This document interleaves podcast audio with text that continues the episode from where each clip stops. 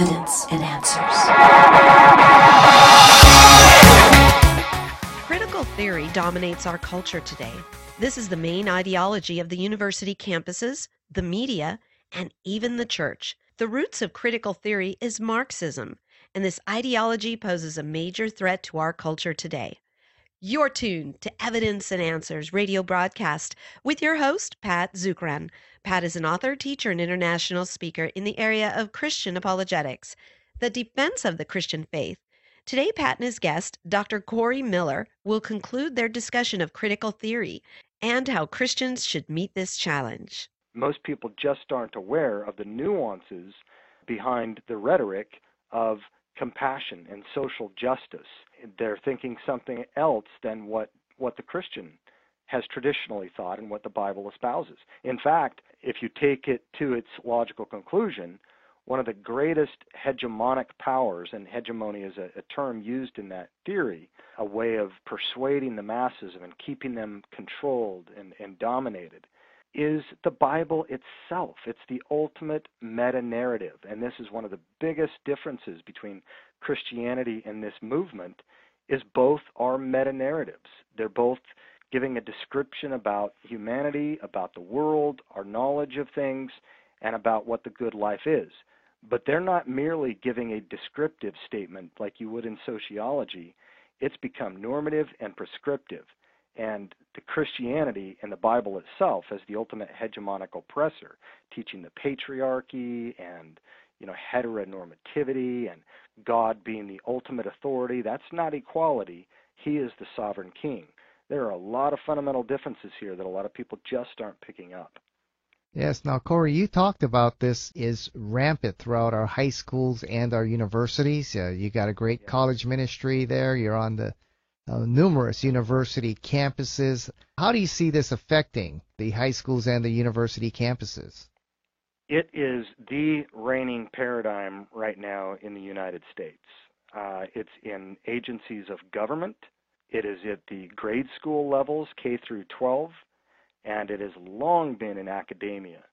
Uh, for Christians who are engaged in Christian apologetics, or those who have heard of the new atheism, that you know has been around for about 20 years with Richard Dawkins and other people. That stuff is passe now. It's old, it's mold, it's not as powerful as this movement is, and in fact, those people are even shaking in their boots because this new movement has not only emerged through the slime and the goo and the zoo in, in the humanities, but it evolved into a Frankenstein that's reached over across to the natural sciences and now they can't control it and they're wondering what to do, what to do.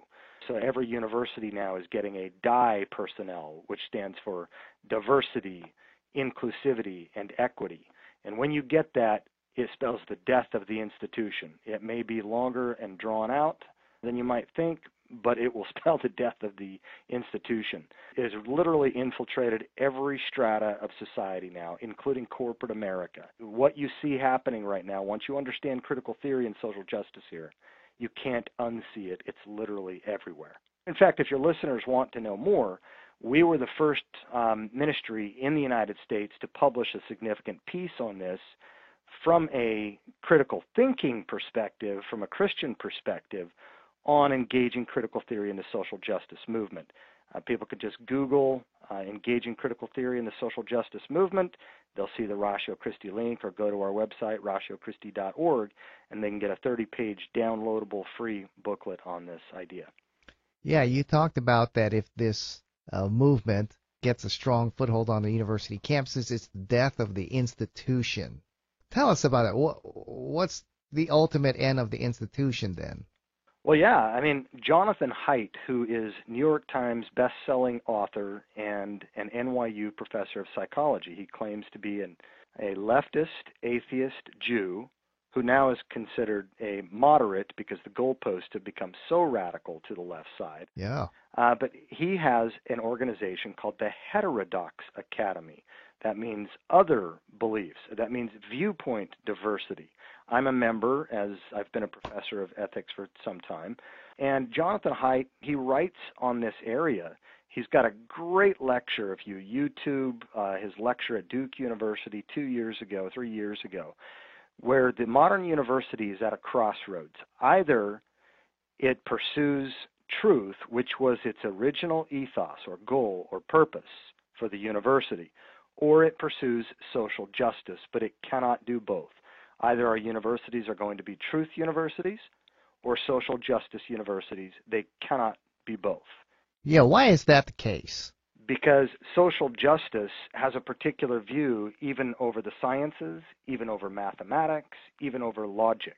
The goal is not the pursuit of truth because truth, truly, cannot be known. Knowledge, according to these thinkers, is a social construction of reality. All knowledge, my identity, my gender, it's all a social construction of reality.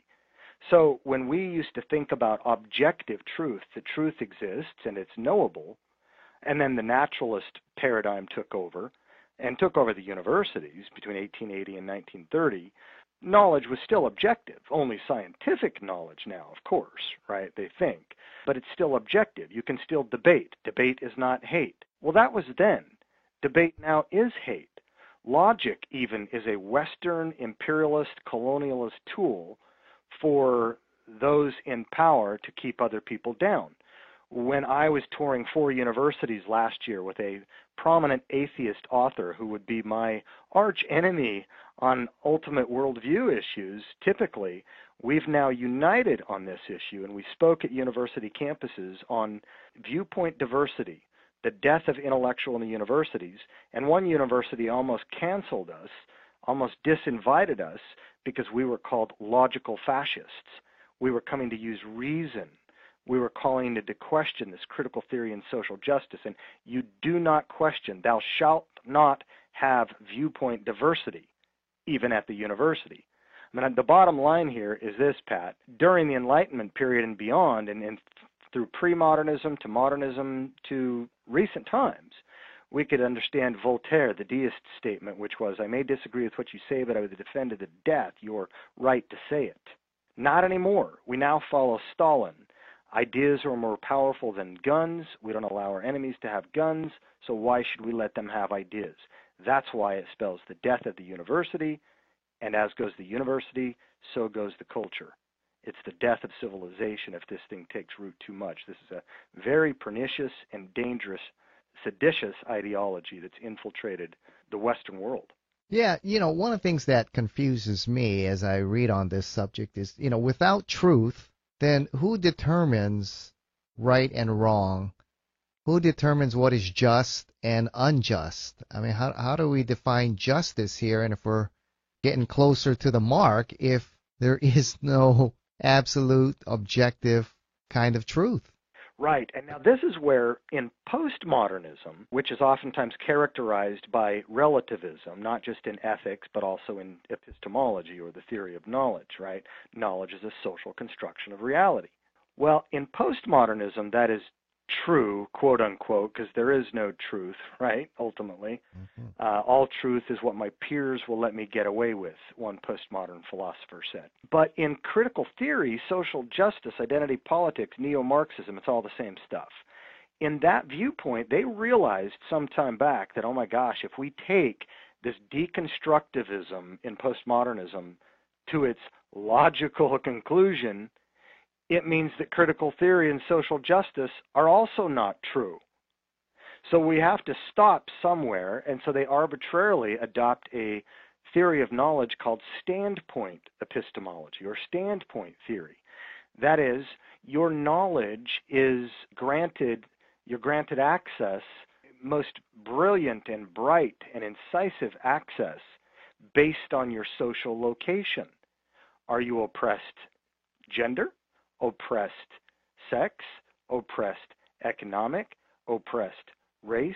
The more of those oppression points you can get, the more you can see. And so these people, contrary to their postmodern cousins, there's a lot of overlap here. They do believe there is objective truth, but it's esoteric, it's secret knowledge.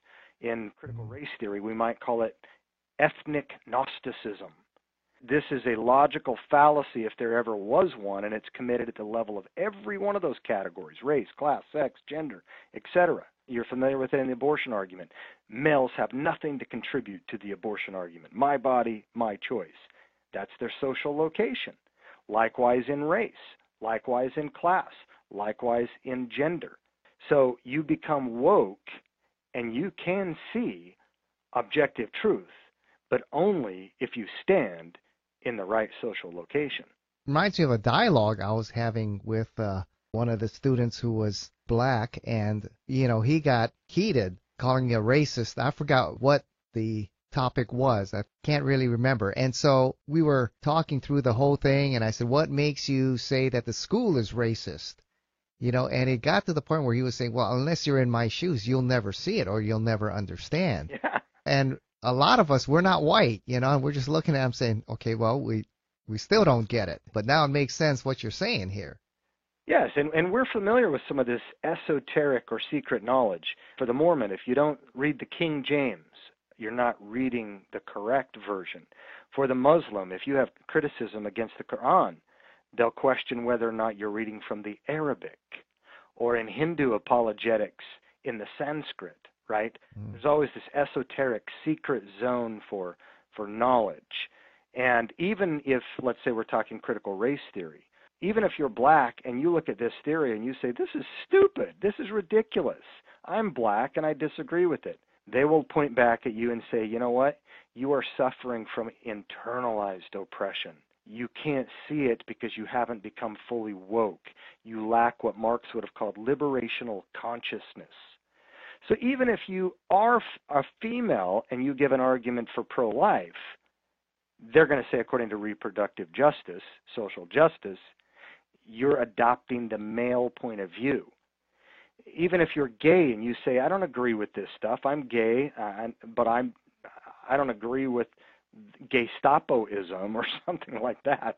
They say you're adopting the heteronormative viewpoint and you don't even see it, you poor, blind, non woke individual. So they've got an answer for that, even if you have a token male, gay, woman, non Christian, non whatever, and it's simply you don't buy the narrative. Oh, so basically, it seems like if you don't agree with us, then you're not woke. Yeah. You're not enlightened. Yeah. And the way they get us to believe all this stuff is through a hegemonic discourse. It's through language. Language fixes reality for these folks. This is the part that comes out of postmodernism. It's a hermeneutic. It's a way of putting on a paradigm, and you change the language and you change the discussion. You change the terminology, even you, if you keep the same terms, but you change the meaning, and then you continually just reiterate it and reiterate it and reiterate it through the left and through the right and from the top and from the bottom. And you take over other vocabularies and start to modify the meaning. That's how they make their inroads. And so that's why they're able to get into Christianity and say, What would Jesus do? Hate or celebrate? Or they would say, Do you want to be a racist? No, no, it's worse to be called a racist than even a rapist today. No, I'm not a racist. Oh, so do you want to be anti racist? Yeah, yeah, I'll be anti racist. Where do I sign? Right here. And then as soon as you sign, they tell you what that means. The book called How to Be an Anti Racist by uh, Ibram X. Kendi, he says you can't be an anti racist without being an anti capitalist. And you can't be an anti capitalist without being an anti racist. And you can't be an anti racist without being non transphobic and so forth. Remember, it's intersectionality. You've got to have all of them eventually. And this is why when Ibram Kendi was here speaking at, at Purdue a little while ago, someone said, "I'm really, I'm really feeling guilty about this. I'm white. I've committed horrible sins here. How do I fix this?" And he said, "Look, if you're passionate about anything, there's a racial component in everything, he said. For example, he says, if you're passionate about climate change, well, guess who gets most impacted by global warming? Those in the global south or those who are in minoritized classes. So everything, even the weather, is now racial. Wow. You also talked about it really infiltrating and shaping what's going on in the church and in the seminaries where a lot of our leaders are trained. Tell us how is it affecting church and the seminaries? Well, it's unfortunate, but because we are living in what R.C. Sproul once called the most anti intellectual period in the church age, we have been so busy loving God with our hands or our hearts, we have long ago excommunicated the head. We haven't been loving God with our minds as Jesus commanded us to do. And so we're not prepared for this stuff. A lot of churches, unfortunately, are more into skinny jeans and fog machines than they are into truth and in the scriptures. In fact, what they do is they begin with sociology and culture rather than theology and scripture. And so our church leaders, in many ways, are not preparing our people for this. And it's happening at the seminaries as well. This philosophy is so subtle, and in academic societies and so forth. And again, it co opts the Christian language of ethics and it focuses intently on guilt manipulation, on the sentiments of oppression and victimization. Everything's about being a victim, and the more points you can score as a double or triple or quadruple victim, the more attention you get and the more moral authority you get. And, and those who are outside of that just need to listen and waller in their uh, in their guilt. And so it's not just about racial reconciliation, it's about reparation and it's about revenge. This may have to take 400 years. It's poison to racial reconciliation. Yeah, you said the church begins with sociology and I forgot your other term, theology. Explain that. Yeah, that was a great point. First heard that perhaps from Voddie Baucham, who is an African American pastor and theologian, teaches on this topic too, and he's now living back in Africa.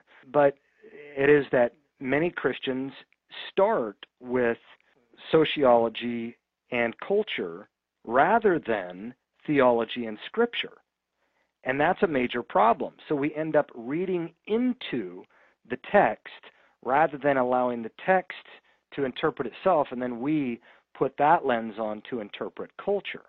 It's doing eisegesis, not exegesis, and that word exegesis comes from the same root as hegemony, hegemonic power, hegemonic discourse hegemonia in Greek.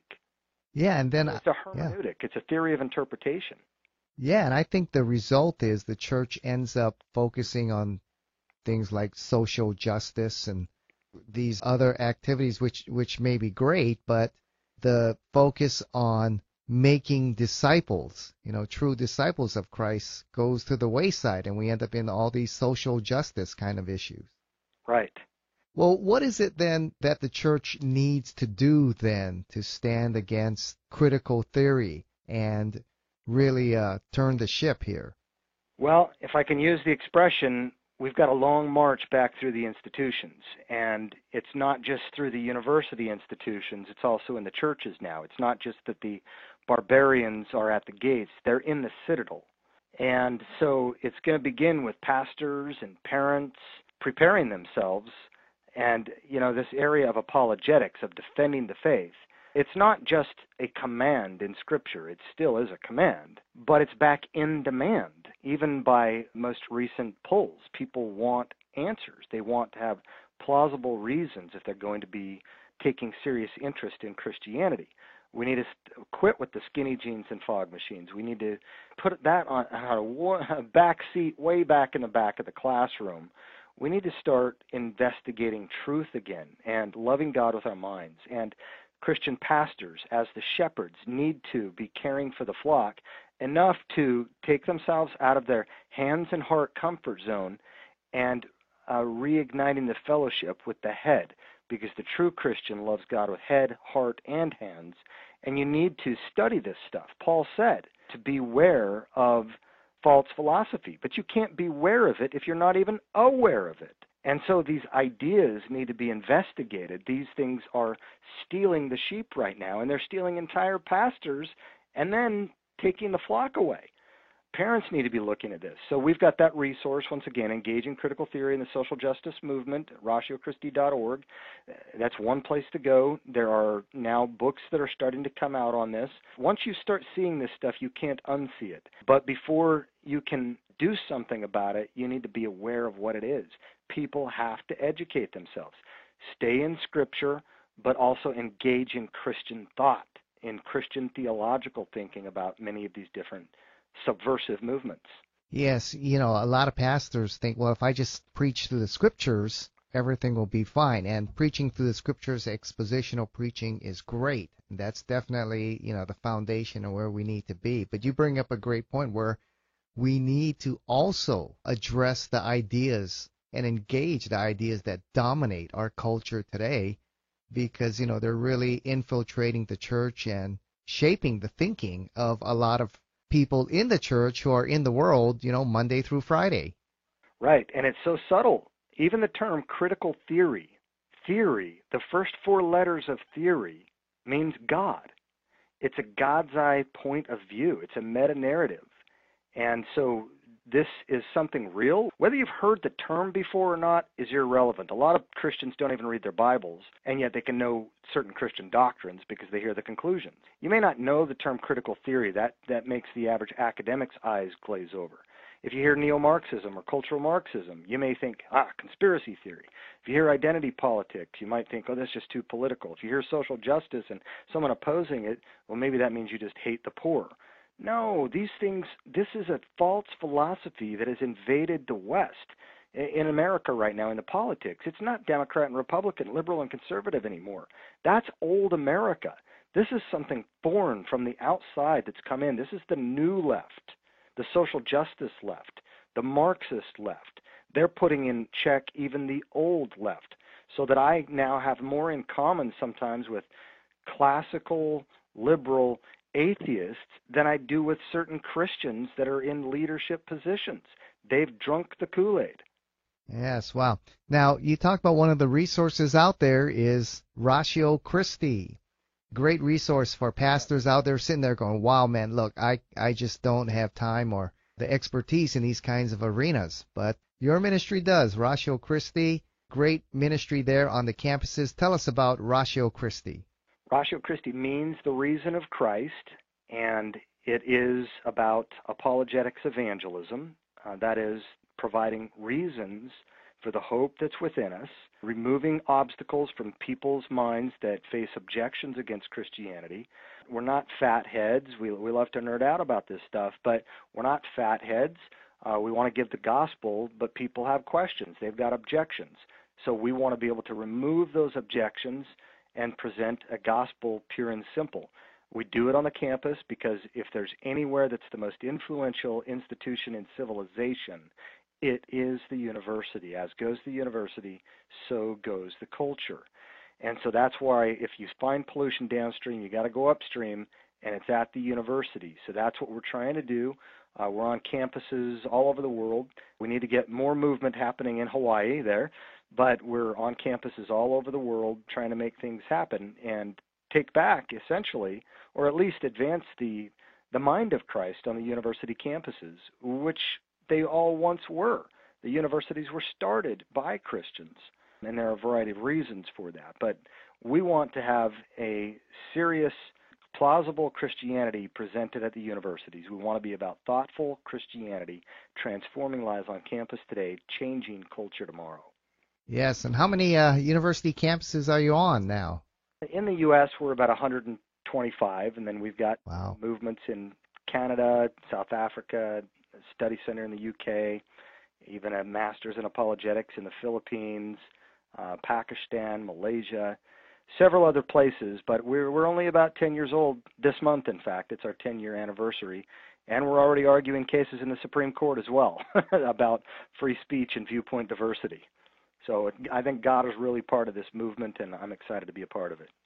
Yes, and that's Ratio Christi, or you can go to ratiochristi.org. A tremendous website there, blogs, articles, seminars, a whole bunch of resources there. uh, not only for college students but also for churches. So you've been listening to our interview with Dr. Corey Miller, who is the president and CEO of Ratio Christi. And you can listen to this whole interview. If you missed a bunch of it, uh, only got to hear a part of it, at our website there at evidenceandanswers.org. That's evidenceandanswers.org. So, Corey, thanks for being on Evidence and Answers once again. Thanks again, Pat. Glad to partner with you.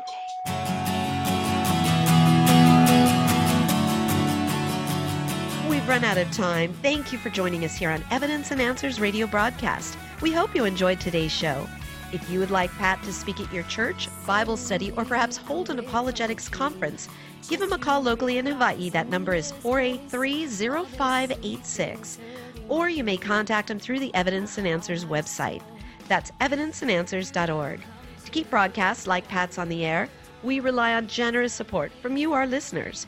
For the opportunity to donate, head on over to our website. Once again, that's evidenceandanswers.org and you may do so right there online. You'll also find we have a wide variety of resources available to you everything from atheism to Zen Buddhism, including articles and additional audio for you to listen to or download.